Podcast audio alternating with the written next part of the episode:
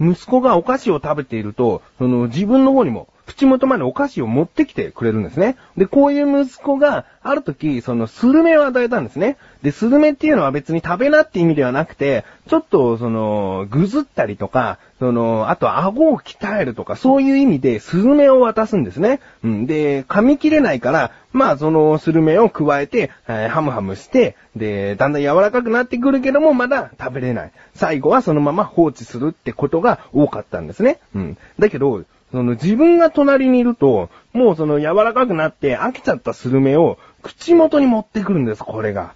その、スルメ、ふやかしたスルメね。なんか食べる気には最初なれなかったんだけど、まあ、可愛い息子が食べてたものだからつって、もう一口でそのスルメは食べちゃうんです。うん。で、そんなことをね、ずっと続けていたら、ある時ふと思い出したんですよね。あ、息子今鼻風邪ひいてたわと。風邪ひいてたわと。そこで、とあることに気づきました。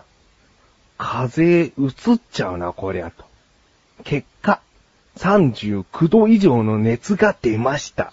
そんな、息子からおそらく風邪を移されたんじゃないかなと思っている自分がお送りします。菊潮のなだらか向上心。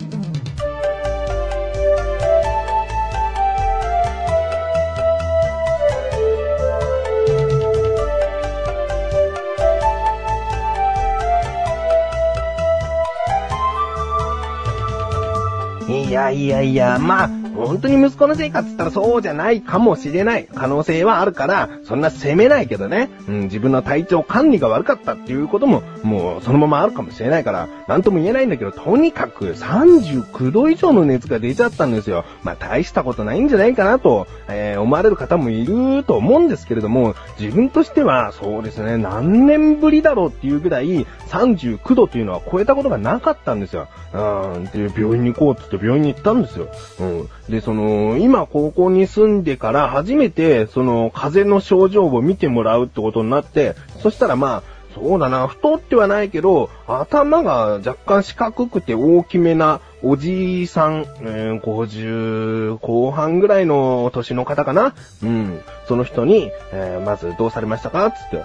で、まあその、正直言うと、3週間ぐらい前、そのなだらか向上心でもう鼻声でお届けしてたんじゃないかって話をしましたよね。で、それが治って、で、息子のスルメを食べて、風がぶり返しちゃったみたいな流れなんですよ。まあ、息子のスルメのせいじゃない。自分の体調管理が悪くて、ぶり返しちゃったっていう話なんですよね。だからもうその長い経緯を説明して、もちろんスルメのことなんか話してないですよ。えー、まあ、あのー、一週間ぐらい治ったかなと思ったら、もう今日その今の時間に熱測ったら39度以上あったんですよ、つって。ああ、わかりました、つってね。じゃあちょっと口開けて、つって。で、口の中見して、じゃあお腹、聴診器当てるからまくって、つって。お腹まくった。そこでですよ。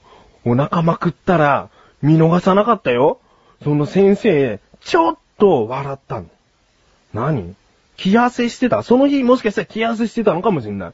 で、めくったら、バロンという出てきた、そのお腹とかに、笑ったってことでしょ？ちょっとニヤッとしたよ。うん。で、背中見せて、はい、わかりました、つって。で、おそらくまあ、風邪ですと。喉が結構やられてるんで、喉から来てる、まあ、その、高熱ですね、と言われまして、あ、よかったと、普通の風邪なんだと思ってね。で、自分はその病院に行ったんだったら、いつも点滴を打ってもらってるんです。お願いしてね。うん、点滴打ってくださいって言うと、あ、わかりました、つって、こう、ちょっとね、30分くらい横になって点滴打ってもらうと、みるみるこう熱が下がっていくのが分かって、その元気になっていく快感っていうのかな。それが、もう、一晩寝るっていうことを一気に圧縮して治っていく感覚がなんか好きなんです。気持ちいいんですよ。だからもう点滴打ってくださいっつって、その時も言ったんですよ。そしたら、点滴打つほどでもないから大丈夫ですよ、つって。えー、そうなの？と思ってね、内心ね。そしたら先生がまだ続けるんですよ。その、点滴っていうのは、まあ、食欲がない人とかが、まあ、どうしても、こう、栄養を取らなきゃいけないっていう時に、打つものだから、つってね。もう自分は結構お願いしたら打ってもらってたけどな、今まで、と思ったんだけど、その後まだ先生言葉続きました。食欲があるなら大丈夫ですよ。なんかこう、突っかからないですかね。その食欲あるっていうことを自分は、その、お願いしますって入ってきた時に一回も言ってないんですよ。一回も行ってないのに、その、なんか、体型かなえー、その、お腹ベロンしたあたりかな？そのあたりから、こいつは食欲あるぞみたいに思われたのかな？で、先生もポロッと患者も言ってないようなことを勝手に先入観で口から出ちゃったのかな？あ、食欲あるなら大丈夫ですよ、つって。正直ね、食欲なかったの。ね、こんな体で申し訳ありません。食欲なかったんです、その時。だけど、食欲あるなら大丈夫ですよ、なんつって、なんかもう自信満々に言うし、もう自分としてはそんなこと言うんだ、つって、ちょっとダメージ受けちゃってるから、何も言えなくて、あ、そうですかって、まあ食欲あるんだってことを受け入れちゃったんだよね。ああ、まあいいやと。点滴打たなくても、ここで薬もらって、まあその薬飲めば治るんだから、まあいいやと思ったんです。で、まあいろいろとこうお話ししてね、えー、そんで最後に、もうこれだけはしないでくださいね、みたいなことを言うんですね。うん。で、まず一つ目に、お風呂を今日はもう避けてくださいね、と。ああ、わかってます、わかってます、と。で、お酒は控えてくださいね、ああ、わかってます。自分飲みませんからね。で、お酒は飲まないようにね、って、なんかこう2回言われたんです、お酒は。普通もそこで、タバコは控えてくださいね、じゃないのかなと思ったの。喉から来る高熱だったからね。お酒は控えてくださいね、を二度押ししたんですよね。なんでそんな2回も聞く必要があったの？と思って。でも、もう結局あれでしょ？腹ボロンからの先入観で喋ってんだよね、先生ね。お酒飲みのビールっ腹っていうこの、しかも退職っていうね、もうとにかく大食いのビールっ腹がやってきたぞと思ったんでしょ？あまあ、そんなこともね、2回忠告されて、もう2回目の返事で、大丈夫です、飲みませんからって、ここは言ったんだけど、あまあ、それでね、薬飲んで、無事治ったんですよ。その薬はね、強力で、本当に良かった。うん、だけど、なんか心に、あのお医者さんは残していったね。楽しいクトークとは、楽しむポッドキャスト番組である。一つのことを二人で語る。楽しく語る。語る、語る、ガタ、ガタ。メガネたまーにと、マッシュルがお送りする楽しいクトーク。リンクページから行けます。ぜひ聞いてね。ガタ。ということで、コーナーに参りましょう。自力80%。このコーナーでは日常にある様々な疑問や質問に対して自分で調べ自分で解決していくコーナーでもあり、リスナーの方からのご相談やお悩み解決していくというコーナーです。今回の疑問はメールをいただいております。ありがとうございます。ラジオネーム、トミーさん。ありがとうございます。本文、翔さん、こんばんは、こんばんは。この前、ふと色の三原色が話題に上りました。はい。色の三原色は RGB といって、えー、レッド、グリーン、ブルーの3色だという人がいたのですが、黄色もあったような気がします。うん。そこで耳にしたのは、色の三原色には光の三原色もあるということ。これは一体どういうことなのでしょうか？翔さん、色の三原色、光の三原色について簡単に教えてください。お願いします。ということですね。うん、自分の色の三原色って言われると、赤、青、黄色なんですけどね。もうこれは昔からそういう風に教えられてたから、そういうもんなんじゃないかなと思ってました。だけど、今回トミーさんからこういったメールをいただいたので、とことん調べてみようと思いました。簡単に教えてくださいと書いてありますが、とことん調べてみました。今回の疑問。色の三原色、光の三原色って何なの？ですね。調べてきました。ここからが答え。まず、光の三原色ですね。光の三原色は赤、緑、青を指します。色を混ぜ合わせるにつれて色が明るくなる混色を下方混色と言います。3色の色を加えていくと白になります。うん。これは光の三原色ですね。うん。この光の三原色によく使われているのは、カラーテレビやコンピューターのディスプレイですね。えー、そういうものに使われている三原色でございますと。うん。そして次に、色の三原色。色の三原色は、黄色、赤紫、青緑を指します。色を混ぜ合わせるにつれて色が暗くなる混色を原宝混色と言います。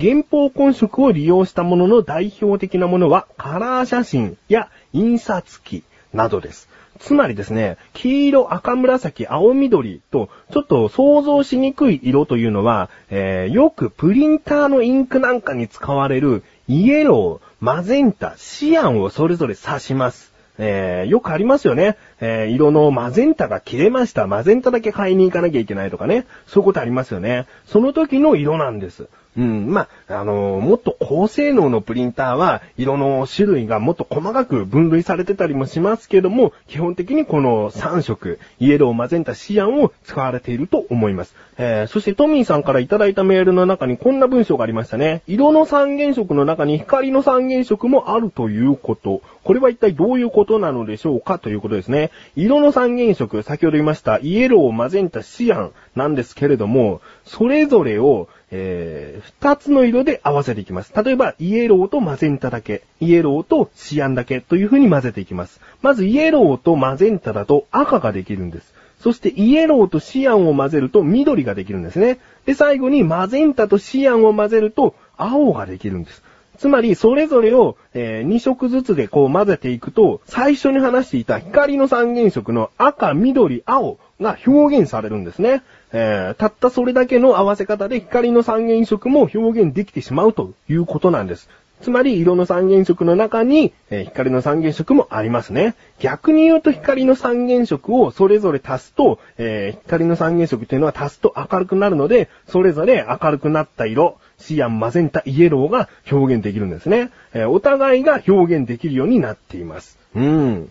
まあ、ここでですね、自分が思っていた色の三原色は赤、青、黄色じゃないんだということに気づいた方、いらっしゃいますかね。えー、色の三原色というのは黄色、赤、紫、青、緑ですからね、何かおかしいなと自分は何の記憶を頼りに赤を黄色だと思っていたのかと、信号を見てこれが色の三原色かなんて思わないですからね、えー、何かで勉強したはずなんです。ここで調べました。そしたらですね、昔からある原法根色らしいんですね、これは。えー、主に美術、美術教育などには、この色の三原色を教えられるそうで、特に絵画とかでは盛んに使われた三原色だったらしいんですよ。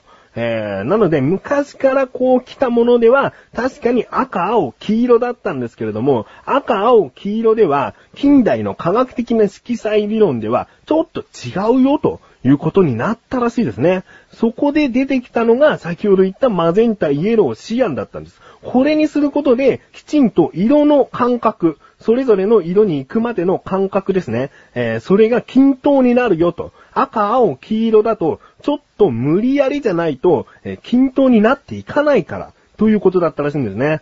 だから、今の学校ではもしかしたら、色の三原色は、マゼンタ、イエロー、シアンなんですよ、と教えられているのかもしれません。うん。まあ今回ですね、ちょっと色を言葉で表現すると、パッと色が出る方と、もういろんな色を言いすぎてごちゃごちゃになっている方が、もういらっしゃるかと思うんですね。えー、何回かこう聞き直してご理解いただけたら嬉しいですね。富さんいかがでしょうか？こういった感じで簡単にはちょっとなりませんでしたが、確かにお話ししました。えー、どうでしょうか？えー、メールありがとうございます。自分も改めて勉強になりました。ありがとうございます。こういった感じで、日常にある様々な疑問や質問の方をお待ちしております。投稿フォームよりなだらか向上心を選択して、どしどしとご投稿ください。以上、自力80%でした。